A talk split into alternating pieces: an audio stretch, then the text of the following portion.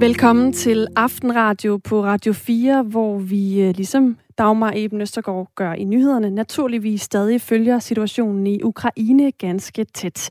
En krig, der også har fået konsekvenser for fodboldfans, fordi i dag der har den britiske regering indført sanktioner mod fodboldklubben Chelseas russiske ejer, og det kan altså gå hen og få ret store konsekvenser for klubben, og dermed jo også for de rigtig mange fans af Chelsea. Jeg taler med journalist Asger Hedegaard Bøje om, hvad det her det kommer til at betyde for klubben lige om lidt.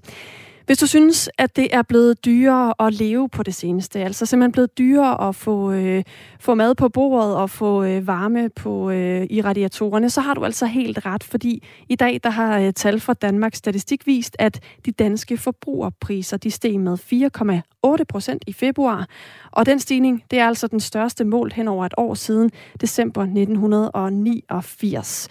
Og øh, det skal vi også vende lidt senere i udsendelsen. Det skal vi klokken øh, cirka 10 minutter i 9.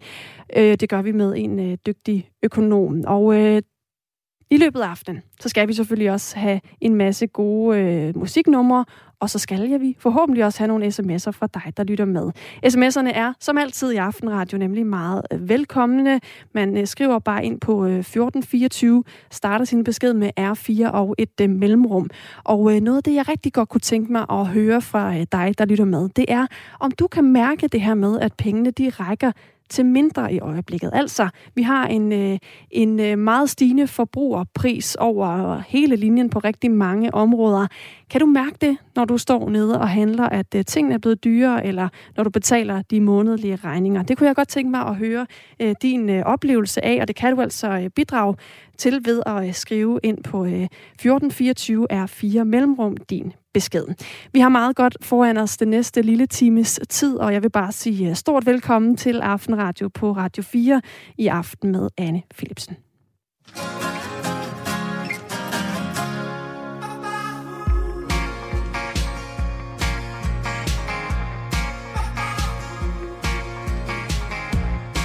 Du skulle læ-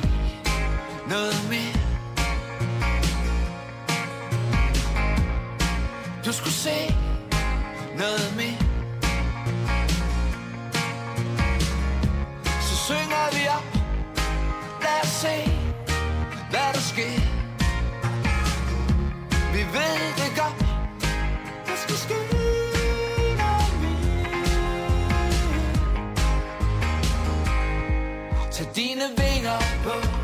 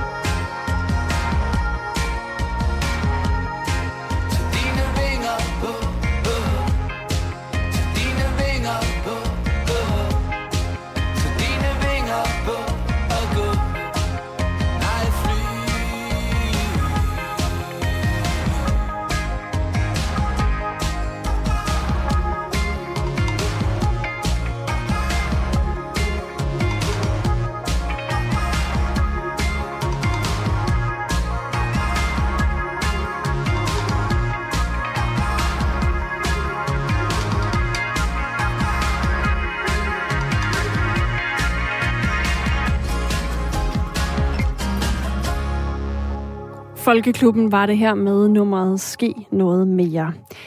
Krigen i Ukraine har også fået betydning for øh, fodboldfans, fordi i dag der har den britiske regering pålagt fodboldklubben Chelseas russiske ejer Roman Abramovich sanktioner.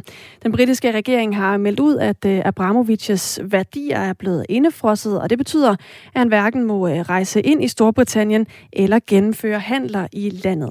Og øh, det kommer ellers efter en øh, melding, der kom øh, tidligere om, at øh, Roman Abramovich havde tænkt sig at øh, sælge sine del af, sin del af klubben. Og det her, det skal vi altså se nærmere på øh, nu sammen med Asger Hedegaard Bøje, der er journalist på øh, Weekendavisen. Øh, god aften. God aften. Hvilken betydning får den her melding fra den britiske regering i dag fra, for fodboldklubben? Og det er svært at sige nu, fordi det stadigvæk er så kort tid siden, at meldingen er kommet. Men man kan i hvert fald sige, at lige nu, som vi taler sammen, der står fodboldklubben Chelsea i i alvorlige problemer. Øh, den øh, rigmand, Roman, Roman Abramovich, som har tjent sin formue på, på gas og olie i 1990'ernes Rusland og øh, kom til London for, for snart 20 år siden, øh, har ejet klubben siden 2003 og har øh, lånt klubben rigtig mange øh, milliarder og har øh, brugt rigtig mange penge på klubben, og det er ligesom hans ejendom, og man kan sige, at han har sat den til salg, og når den britiske regering så i dag går ud og sanktionerer, som den gør, og siger, at han ikke kan sælge øh, nogle af sine øh, øh, øh aktiver i, i England, så betyder det jo faktisk, at, at klubben hverken kan være ejet af, af Abramovic, eller kan blive, kan blive solgt, og det betyder faktisk lige nu, at klubben øh, ikke kan sælge og købe spillere, men det betyder også, at de ikke kan sælge billetter til deres øh, hjemmekampe. De må simpelthen ikke, der må simpelthen ikke være nogen form for forretning i den fodboldklub lige nu. Og det er jo altså en ret stor fodboldklub, Chelsea. Øh, så vidt jeg er orienteret, så er de jo øh, i Champions League og generelt spiller med i toppen. Så hvad betyder det for sådan en klub, når de lige pludselig er låst på den måde? Det er, en, det er en rigtig stor klub. Altså, det er en klub, som man kan sige, siden Roman Abramovich kom ind i klubben i sommeren 2003, der har den konstant, har klubben været i øh, både den økonomiske og den sportslige top 10 i verden. Altså det er en af verdens 10 største fodboldklubber, uanset hvordan man måler, øh, måler på det. Øhm, og det er klart, at at få, få, trukket, få trukket tæppet væk under sig, øh, sådan her, det, det gør ikke bare ondt, det, det truer klubben fuldstændig på, på dens eksistens, og man kan sige på mange måder, øh, er det jo bagsiden af det, vi ser i de her år, hvor øh, rigtig mange europæiske fodboldklubber, især engelske fodboldklubber, bliver overtaget af rige mænd fra fjerne egne af verden. Det kan være russere, amerikanere, øh, arabere, kinesere øh, osv., men i hvert fald ikke europæere, ikke europæere. Og det er jo en udvikling, vi har set igennem de seneste mange år. Det var faktisk en udvikling, der begyndte kan man sige, med Roman Abramovic køb af Chelsea i 2003. Øh, så, så, så vi ser bagsiden af, af, af den udvikling, forstået på den måde, at klubberne øh, kan blive vokse sig rigtig store øh, i hænderne på de her rige mænd, men når de så vælger at trække stikket, eller i det her tilfælde bliver tvunget til, bliver tvunget ud, så står klubben jo pludselig med ingenting. Og det er jo, Chelsea er jo en gammel klub, som de fleste øh, andre engelske klubber er langt over 100 år gammel, og har en, en, en lang og gloværdig øh, his, historie, og tra, mange traditioner, og masser og masser af fans. Øh, og, og, og det, er jo, øh, det er jo dem, fansene, man kan sige, der bliver taget som en form for gisler lige nu, fordi øh, deres klubs fremtid er, er fuldstændig oppe i luften lige nu. Hvordan har Chelsea som klub reageret på den her øh, melding? Jamen, øh, man har øh, man har ikke rigtig vidst, sådan, som, jeg, som jeg ser det, hvilket ben man skal stå på. Fordi på den ene side, så har man jo, øh, som alle andre i fodboldens verden, øh, udtrykt øh, bekymring over det, der sker i Rusland og Ukraine øh, i, med den, den russiske invasion af Ukraine. Øh, og på den anden side, så har man jo en klubejer, Roman Abramovic, eller man havde i hvert fald indtil for ganske nylig, som øh, øh, bevisligt har øh, haft meget tætte forbindelser til Vladimir Putin, øh, og som øh, formentlig kun øh, har opnået den øh, rigdom, han har i dag, på grund af sine tætte forbindelser til Putin. Øh, og, øh, og, og hvordan stiller man sig så lige øh, der? Altså man kan sige, det, det paradoks, eller det dilemma, det blev, det blev udstillet rigtig, rigtig klart her i weekendens kamp, hvor de mødte Burnley, en kamp, som Chelsea vandt 4-0, men det var mindre vigtigt, kan man sige, fordi skyerne havde allerede ligesom samlet sig over klubben i forhold til, at Abramovic har sat den til salg og så videre, og det, der sker øh, inden den øh, det er jo så, at øh, der bliver holdt et minut stillhed fra Ukraine, og, og det efterkommer spillerne selvfølgelig og træneren, men så er der øh, en del Chelsea-fans, medrejsende Chelsea-fans, som giver sig til at synge øh, ind over det her minut stillhed, synge øh, på Roman Abramovic, altså hylde ham.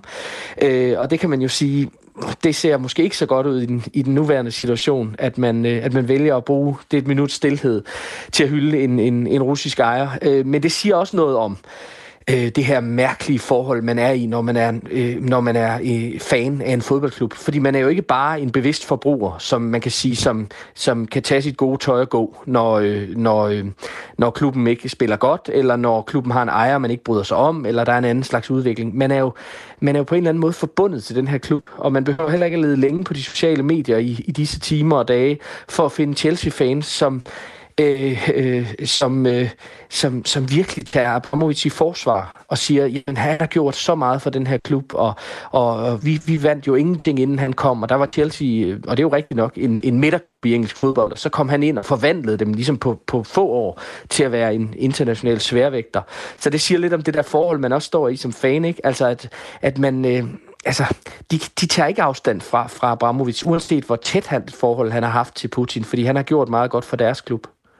Jeg taler med Asger Hedegaard Bøje, der er journalist på øh, Weekendavisen. Og Asger, jeg tager lige nogle fakta, og så må du bare godt lige... Øh, jeg ved ikke, om du måske kan sidde stille med telefonen. Der er en lille smule udfald på nogle gange, nemlig. Og vi vil ja. så gerne høre, hvad du siger om den her sag, som jo altså handler om, at øh, den britiske regering har pålagt øh, fodboldklubben Chelseas øh, russiske ejer sanktioner. Sanktioner, der også gør, at øh, han ikke kan sælge klubben, som han ellers havde annonceret i, i sidste uge. Det kom også frem i eftermiddags, at øh, den store sponsor 3, altså teleselskabet, øh, som også øh, har en god del af, af, af printet på Chelseas fodboldtrøjer, kommer til at suspendere øh, sit samarbejde med Chelsea midlertidigt, efter de her sanktioner er blevet pålagt i dag. Så vi har jo altså en klub, øh, må man sige, i, i modvind. Hvilke muligheder har Chelsea lige nu for at komme ud af den her situation på en øh, måde, hvor de har øh, skinnet på næsen? Jamen, de er fuldstændig afhængige af øh, den, den britiske regerings nåde, fordi det, man kan sige, der er sket, det er jo, at, at den britiske regering har sanktioneret øh, Roman Abramovich, ligesom den har sanktioneret en masse andre af de her øh, enormt rige russiske øh, forretningsfolk, som jo udgør en stor del af, af det centrale London. Det bliver jo kaldt London-grad øh, øh, indimellem, som sådan lidt øh, spydigt, fordi at, at det efterhånden er en russisk by øh, med, med alle de her rige mænd. Og, og øh, Øh, så, så, det er jo, øh, så det har den britiske regering sanktioneret, kan man sige, men, men, men det, som Chelseas fans jo skal håbe på i de her dage, det er jo, at og det er også det, jeg hører øh, foregår i, de, i lige præcis i de her øh, dage og timer, det er, at der ligesom er sonderinger imellem klubben og den britiske regering i forhold til, kan man få lavet en form for særlicens, en form for øh, en, en ordning, som kan gøre, at klubben øh, måske alligevel kan blive solgt, fordi selvom han, Abramovic ikke må sælge noget og tjene på det, at man så kan sige, okay, hvis, hvis Abramovic ikke tjener øh, et eneste pund på, på den her handel, så, øh, så kan vi måske finde ud af det på den måde, så man ligesom får lagt klubben over i hænderne på en anden ejer.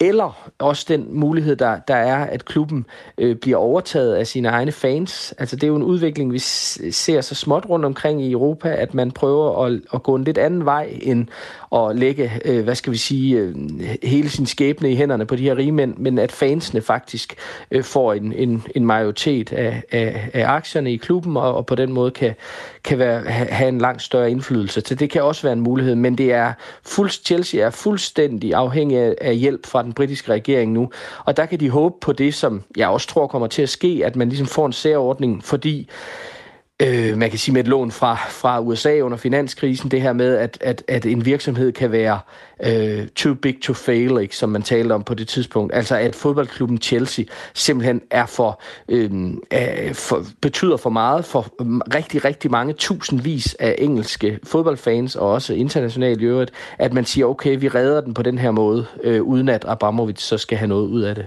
Vi må se, hvordan det hele det lander. Det er helt sikkert noget, vi kommer til at følge med i. Tak fordi du var med her, Asger Hedegaard Bøje. Det var så lidt. altså øh, journalist på øh, Weekendavisen, og med stort kendskab til øh, fodbold, og i den her sag altså også Chelsea. En gang kunne man købe en pakke toastbrød til 4,5 og 5 dåser makrel for en 20, og nu koster det 8,5 for brød og en 50'er for fisk. Er der en lytter, der har skrevet ind til mig på øh, sms'en 1424, og øh, det er i anledning af, at jeg har efterlyst reaktioner på de prisstigninger, vi ser i øjeblikket. Øh, Danmarks Statistiks tal har vist i dag, at de danske forbrugerpriser steg med 4,8 procent i februar, og det er altså øh, den største stigning, man har målt hen over et år siden december 1989. Claus skriver også ind på øh, 1424. Jeg har allerede set tydelige prisstigninger på dagligvarer, sådan som fersk kylling. Frygter for, hvor meget olivenolie og bygas kommer til at stige, skriver Claus altså ind på øh, sms'en. Noget af det, der også har været talt en del om de seneste dage, øh, som har også set øh, priser på, øh, hvor vi har set priser øh, i på himmelflugt, det er benzinpriserne og øh, dieselpriserne, altså brændstof. Og øh, der kan jeg lige øh, oplyse, at øh, der øh, netop øh, her til aften faktisk er kommet en melding ud øh, fra en talsmand for det hvide hus, som har været ude og i tale sætte de her øh, høje gas- og gaspriser og energipriser øh, og benzinpriser. Og øh, det er en talsmand øh, for Joe Biden, der hedder Jen Psaki, som siger, at øh, man altså forventer, at de her gaspriser og energipriser vil stige, men det er også noget, som man forventer vil være midlertidigt og ikke langvejt, er altså meldingen fra USA om den her nyhed om, at øh, der er en hel del steder rundt om i verden, hvor benzinpriserne er steget øh, som følge af Ruslands invasion af Ukraine. SMS'en er åben, hvis du har lyst til at byde ind med, hvordan du oplever de her prisstigninger. Det kan jo også være, at du slet ikke lægger mærke til det, når du er ude at handle. Det kan også være, at du står og øh, har lidt svært ved at fylde de samme varer i kurven, som du plejer. Jeg vil i hvert fald rigtig gerne høre din øh, holdning til det og dine oplevelser. Det kan du altså dele med os ved at skrive ind på øh, 1424. Bare husk at starte beskeden med R4 og et mellemrum. Her får du Fleet Foxes med deres nummer Mykonos.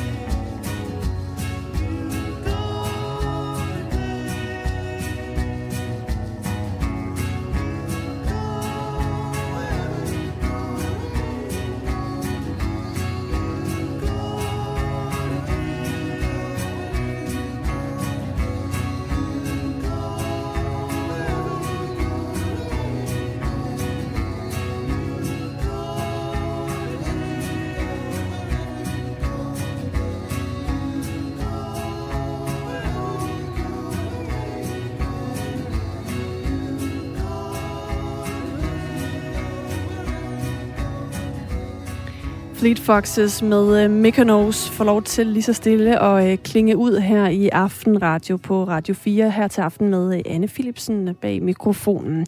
Og øh, nu bliver der endnu mindre grund til at tage forbi et testcenter og få en øh, podepind i halsen eller i øh, næsen, fordi fra i dag, der anbefaler Sundhedsstyrelsen nu, at man kun lader sig coronateste, når der er en særlig sundhedsfaglig grund til at gøre det.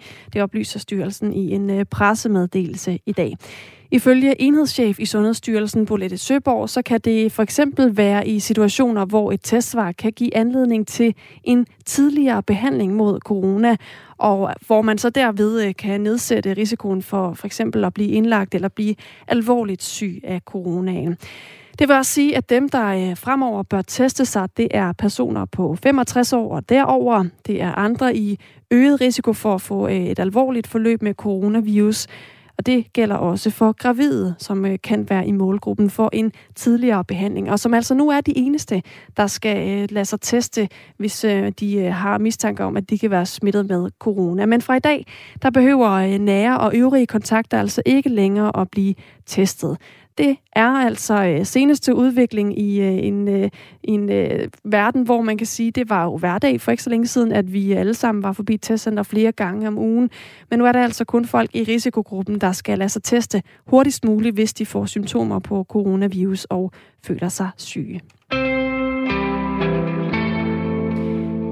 Aktiemarkederne bløder i øjeblikket, og øh, siden Rusland invaderede Ukraine for to uger siden, der er 7500, altså 7.500 milliarder kroner fosset ud af det europæiske aktiemarkedet. Og alt efter, hvordan krigen fortsætter, så kan det her få øh, yderligere konsekvenser.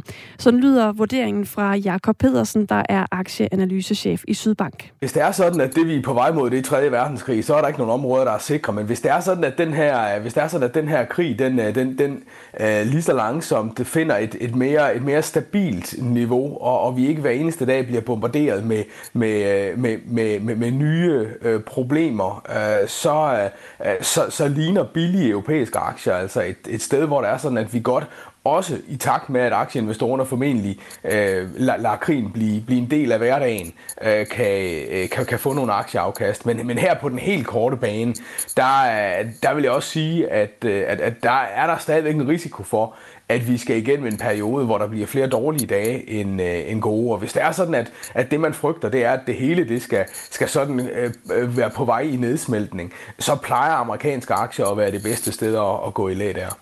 Usikkerheden på markedet, det rammer rigtig mange forskellige aktier, fortæller Jakob Pedersen.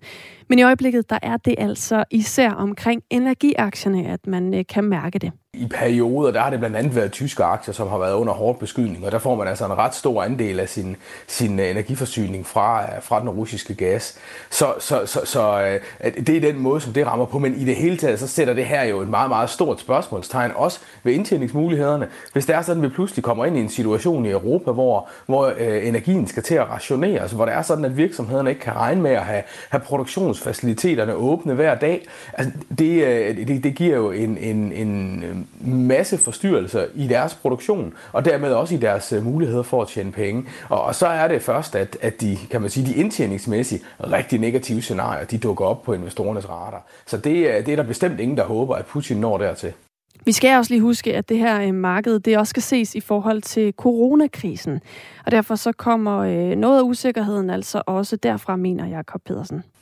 Det handler jo først og fremmest om, at vi er gået fra en situation, hvor vi regnede med, at nu slap vi ud af, af coronaens øh, fagntag, og der blev mere sikkerhed i forhold til virksomhedernes indtjening, til en situation, hvor det er sådan, at, at vi nu øh, øh, igen øh, er meget usikre på, hvad kommer virksomhederne til at tjene i fremtiden? Hvad er det for en type virksomheder, der kommer til at, at kunne få noget ud økonomisk af krigen? Hvad er det for nogle øh, virksomheder, der kommer til at tabe stort? Og dem er der mange af på, øh, på krigen. Og, øh, og så har vi jo altså hver eneste dag nærmest i øh, siden krigen startede, der er der kommet nogle nye redselsscenarier ind på investorernes radar. Så er det Putin, der er begyndt at tale om atomvåben. Så har der været kampe nær et, øh, et stort atomkraftværk i, øh, i Ukraine. Så hele tiden er der den her usikkerhed om, øh, hvor, hvor, hvor meget, øh, hvor, hvor, hvor stor sandsynlighed skal vi tillægge de her rigtig, rigtig øh, forfærdelige scenarier. Og fordi markedet altså opfører sig anderledes i øjeblikket, så øh, peger Jakob Pedersen, der er aktieanalytiker, også på, at det er en øh, helt særlig type nye investorer, der bliver ramt. En af dem, det er Benjamin Hildebrandt. Han er studerende, og han investerede 60.000 kroner, kroner i aktier i november måned. Det gjorde han, fordi flere af hans venner oplevede, at de her aktier, de steg. Men det var altså ikke nogen succes, som øh, Benjamin Hildebrandt selv fik del i. Øh, jeg tog øh, og solgte alle de aktier, der ikke var sket noget ved øh, endnu. Øh, og så de aktier, der er faldet i værdi, dem har jeg så bare øh, lade blive. Øh, og så håber på, at, øh, at de kommer til at stige igen øh, på et senere tidspunkt. Øh, så jeg har solgt en, en mindre del af de aktier, øh, som jeg har købt igen, så jeg har lidt, lidt kontanter stående lød det altså fra Benjamin Hildebrandt, som er en af dem, der har brændt sig lidt på at øh, investere i aktier på et tidspunkt, hvor økonomien rundt om i verden ser meget anderledes ud. Og øh, det kan man altså også se på en anden måde.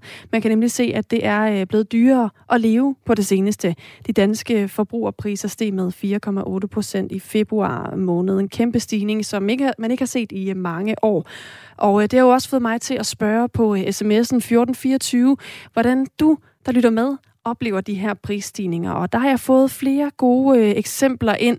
Michael skriver, vi bor midlertidigt i et hus med oliefyr, og her er 800 liter fyringsolie steget 3500 kroner på 10 dage. Altså også en af de afledte konsekvenser af krisen mellem øh, Rusland og Ukraine, at øh, prisen på øh, olie og gas er steget rigtig meget. Tina skriver, før corona, der kostede husholdningssprit 17,95 kroner netto Pludselig blev det sat op til næsten det dobbelte, 32 kroner. Nu koster det 26 kroner og er altså steget med over 50 procent. Og så skriver Christina, begyndte at lægge mærke til prisstigningerne på dagligvarer sidst i oktober og november måned. Den kassebon hos Fakta, der plejede at være på 42 til 82 kroner, den er nu mellem 75 og 130 kroner. Der er jo ikke noget, der ikke er steget, skriver Christina. Jeg spiser ikke mindre kød og friske grøntsager af den årsag. Jeg tager en ekstra trøje på for at spare bare på varmen, lyder det altså fra øh, Christina her på sms'en. Og det er jo altså også noget af det, der følger med de her prisstigninger. Det er jo, at øh, mange af os måske begynder at øh, agere en lille smule anderledes, skruer lidt ned for varmen, eller skruer lidt ned for nogle af de øh, indkøb, vi måske ellers plejede at lave. Tak for de mange fine sms'er. Der er plads til endnu flere. 1424 nummeret R4 mellemrum, og så din besked skal du bare sende ind.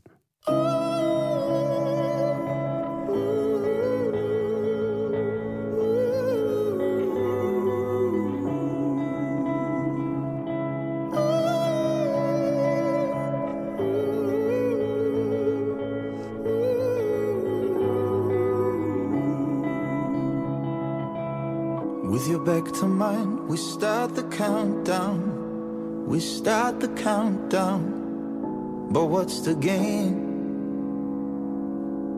You and I, we shoot with broken arrows. But broken arrows, they won't break these chains. And I get the feeling that we're shackled out.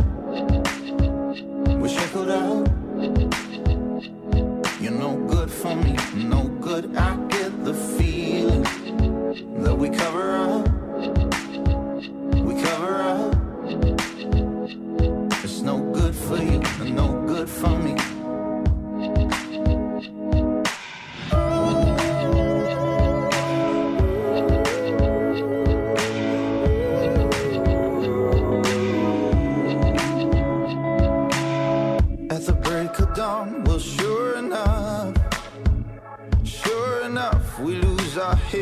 The break of dawn.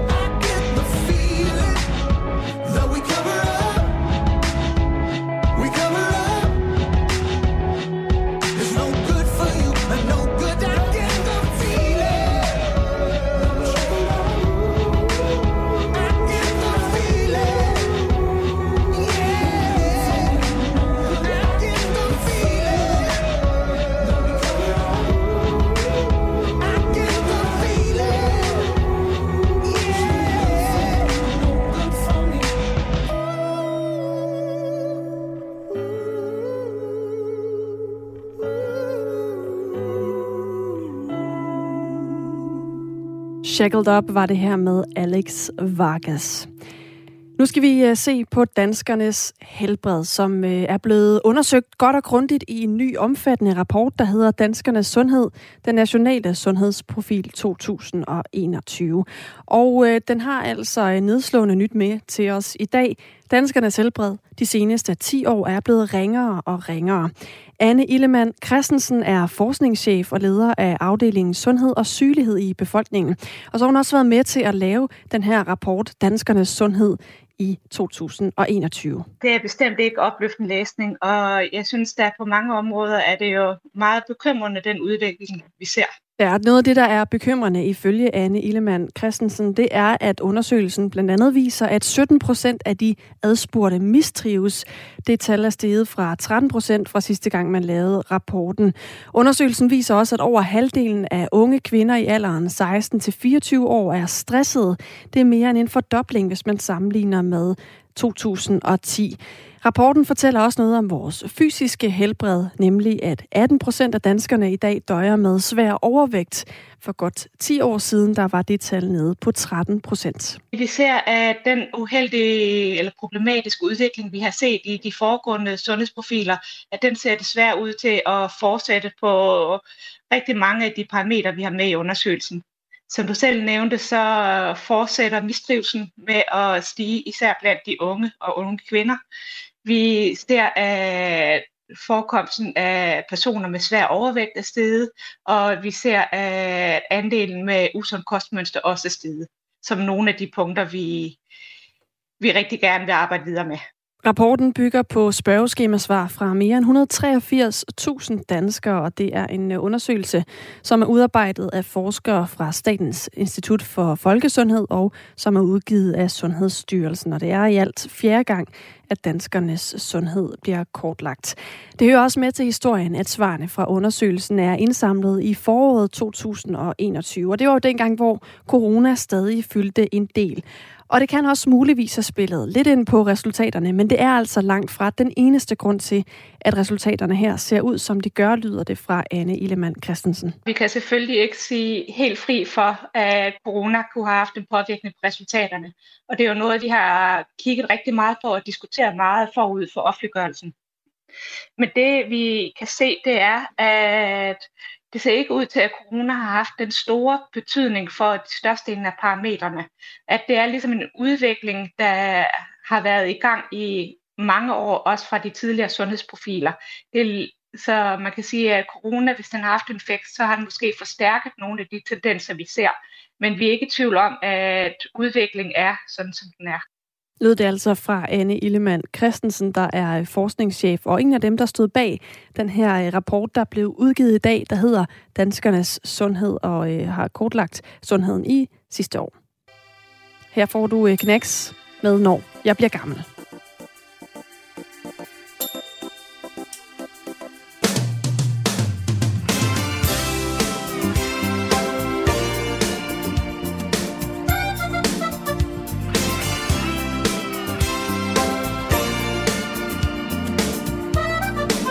Jeg bliver gammel. Yeah. Så vil jeg sidde på en bænk Der hvor havet slår ind over måler. Hvor tag mod duklet perlestik Af havn og det glitrer i solen Når jeg bliver gammel. Uh. Skal bugten så fuld af liv. Her hvor havet slår ind. Hvor du kan fange det lige så let Som en dreng med et net på din bambuspil. Når jeg bliver gammel yeah. Så vil jeg sidde på en bænk. Der hvor havet slår ind over målet og spise mandler med møntestik og æbler mellem lomkniv i solen Når jeg bliver gammel. Uh. Skal byen være så fuld af liv Der hvor solen går ned? For intet liv gemmes væk For at forsvinde helt alene med sin ensomhed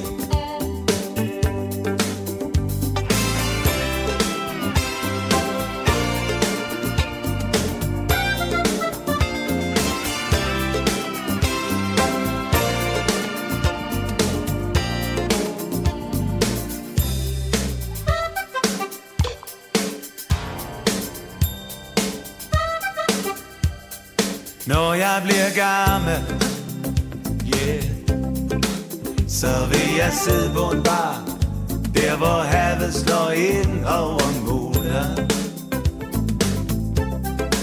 Nu at dele rødvin og memoir Med de andre gamle i solen Når jeg bliver gammel uh, skal byen kende til kærlighed. Der hvor solen går ned. Der er et lys, der rækker helt ind til land På den anden side af ensomheden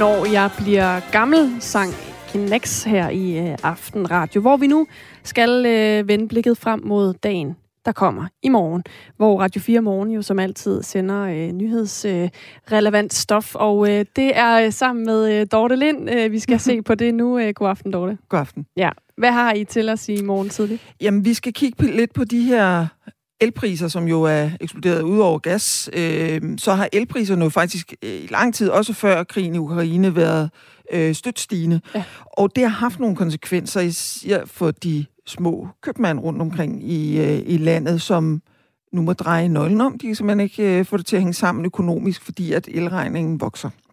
Øh, vi skal til Tange øh, og høre om øh, letkøb der, som har måttet lukke Tange i Midtjylland. Og det er jo så, betyder jo, at der er nogen, der faktisk ikke har noget sted at handle i Det betyder nemlig, at der så er nogen i den her lille by, som må tage et andet sted for at handle. Mhm. Mm. Øh, og jeg tror godt, man kender det der med, at det er meget rart at have, at du ikke skal køre øh, til en eller anden øh, kæmpe i et, center i Kolding eller mm-hmm. et eller andet for, for at handle.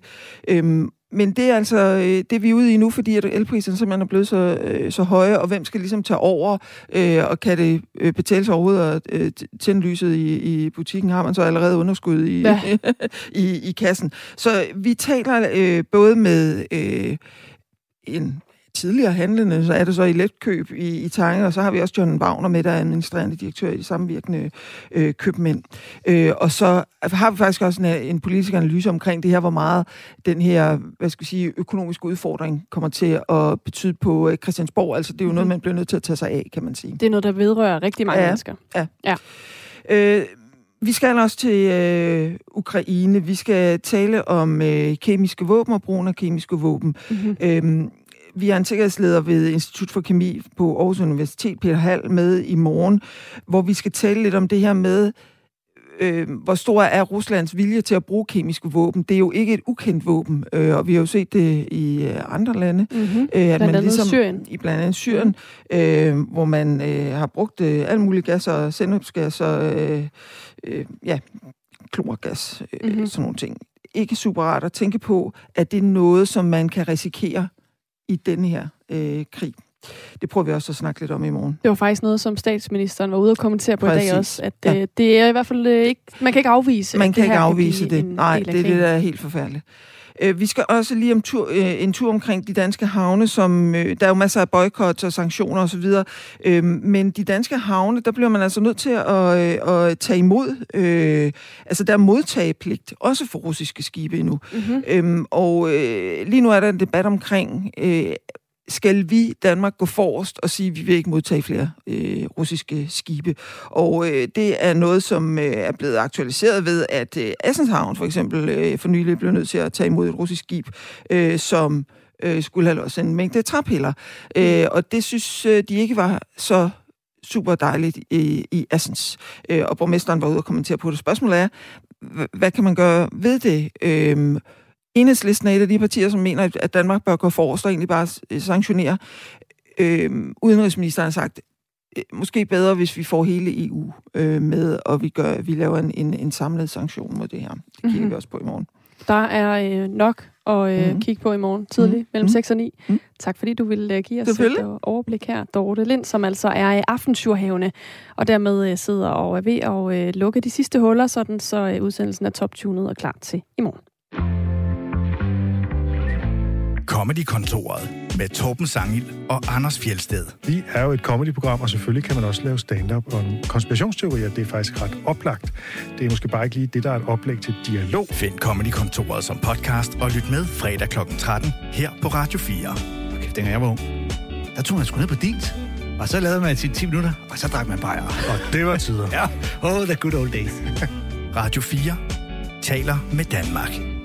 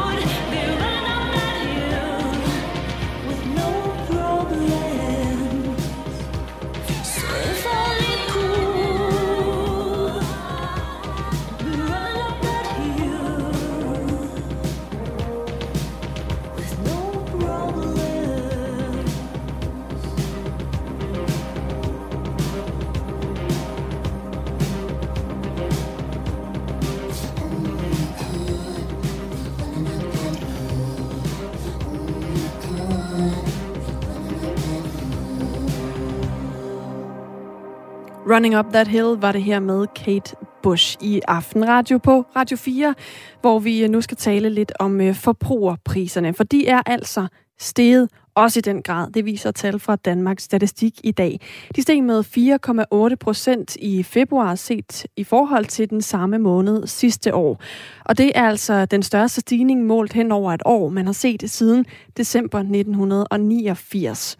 Og hvad er det så, der spiller ind på det her? Jamen, der er faktisk flere ting, det fortæller Bo Sandemann Rasmussen, der er professor ved Institut for Økonomi på Aarhus Universitet. Jamen, det er jo klart, at den øh, kommer rigtig meget fra stigninger på alt, der har med energi at gøre, og også nogle råvarer, som er stedet rigtig meget i pris, og meget af det kommer selvfølgelig af den krig, der er i Ukraine, som har øh, betydet, at øh, der er øh, blevet problemer med forsyning af, af energi øh, fra tidligere leverandører, og det gør jo, at øh, når der ikke er så meget af en vare, så stiger den typiske pris.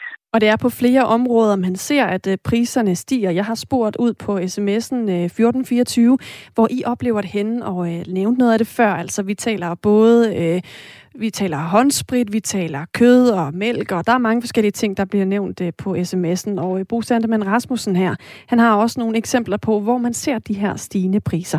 Dels har vi i Ukraine et, et, et land, som producerer rigtig mange landbrugsprodukter, som øh, sender masser af korn ud af, ud af landet, og, og når øh, de ikke kan gøre det, jamen så stiger prisen på, på mel ude i forretningerne for, for forbrugerne, og det kan de mærke. Ikke? Og det er klart, at al den energi, der ellers kommer også fra, fra Rusland, øh, der længere kan blive ledet derfra, jamen så bliver, bliver den altså dyrere, så vi kan tydeligt se, at el og brændstof osv., det, det er jo eksploderet i pris simpelthen. Øh, og, og det er det, der øh, i første omgang bærer den her øh, stigning i inflation. Det er altså, at der er nogle bestemte varer, som bliver rigtig, rigtig meget dyrere, og så er der en, en masse andre varer, som ind i beklædning og så videre, det, øh, det er fuldstændig øh, samme pris, så som sidste år. Ikke? Så der er nogle varer, som bliver rigtig meget dyre, og andre varer, der stort set har, har samme pris som sidste år. Men så ligger det hele sammen, ikke? Så, så kan vi se, jamen så den, den, den 100 kroner man, man havde i hånden øh, øh, for, en, for et år siden, den er altså kun 95 kroner værd i dag. Øh, og det er jo klart, det er jo trods alt noget, der kan måles. Og det er ifølge Bo Sandemann Rasmussen et dårligt tegn for økonomien, når vi pludselig ser en så stor stigning i forbrugerpriserne. Altså, det er jo klart et tegn også, fordi det, det skyldes jo en krisesituation øh, i, i verden, og øh, man kan jo forvente, at det her det ikke bliver bedre før øh, der sker en, ikke kun en, en at, at krigen i øh, Ukraine den, den øh, ophører, men også at øh, kan man sige, de handelsmønstre, vi har både med Ukraine og med Rusland, det bliver nogenlunde normaliseret. Og det kommer altså til at være krigen i Ukraine, der vil spille ind på, hvordan inflationen kommer til at udvikle sig i den kommende tid, vurderer Bo Sandemann Rasmussen, der altså er professor ved Institut for Økonomi på Aarhus Universitet. En forudsætning er selvfølgelig, at, der, at krigen i Ukraine på en eller anden måde hører op. Og hvad der så sker derefter, øh, det er jo ikke nødvendigvis det samme som, at, at tingene de bliver normaliseret, fordi jamen altså, hvornår får vi gode forhold til Rusland igen? Øh, hvis de nu, øh, lad os sige, de vinder krigen, og, og de bliver i Ukraine øh, i en længere periode, hvad, hvad gør vi så med Rusland? Vi, vi, vi vil formentlig stadig have nogle sanktioner over for Rusland. Det vil sige, at øh, noget af den energi, de tidligere har leveret, vil de stadig kunne levere. Og det vil sige, at vi stadigvæk vil kunne se en, øh, en, en, en høj energipris i, i, en, i en række øh, år frem. Så, så, så, så ja, altså, hvordan det ender, det, det er fuldstændig øh, uforudsigeligt lige nu, og jeg, jeg tør ikke sige, om, om, om, om det her det er bedre om et halvt år, end, end, end det er nu. Jeg, jeg er ikke sikker på, at det er bedre om et halvt år. Det, det, vil, jeg, det vil jeg sige. Den, det kan, den folk kan jeg godt have. Vi må altså se, hvordan forbrugerpriserne udvikler sig i den kommende tid, lyder det fra økonom Bro Sandemann Rasmussen. It's the time of the season When love runs high In this time give it to me easy. And let me try with pleasured hands to take you in the sun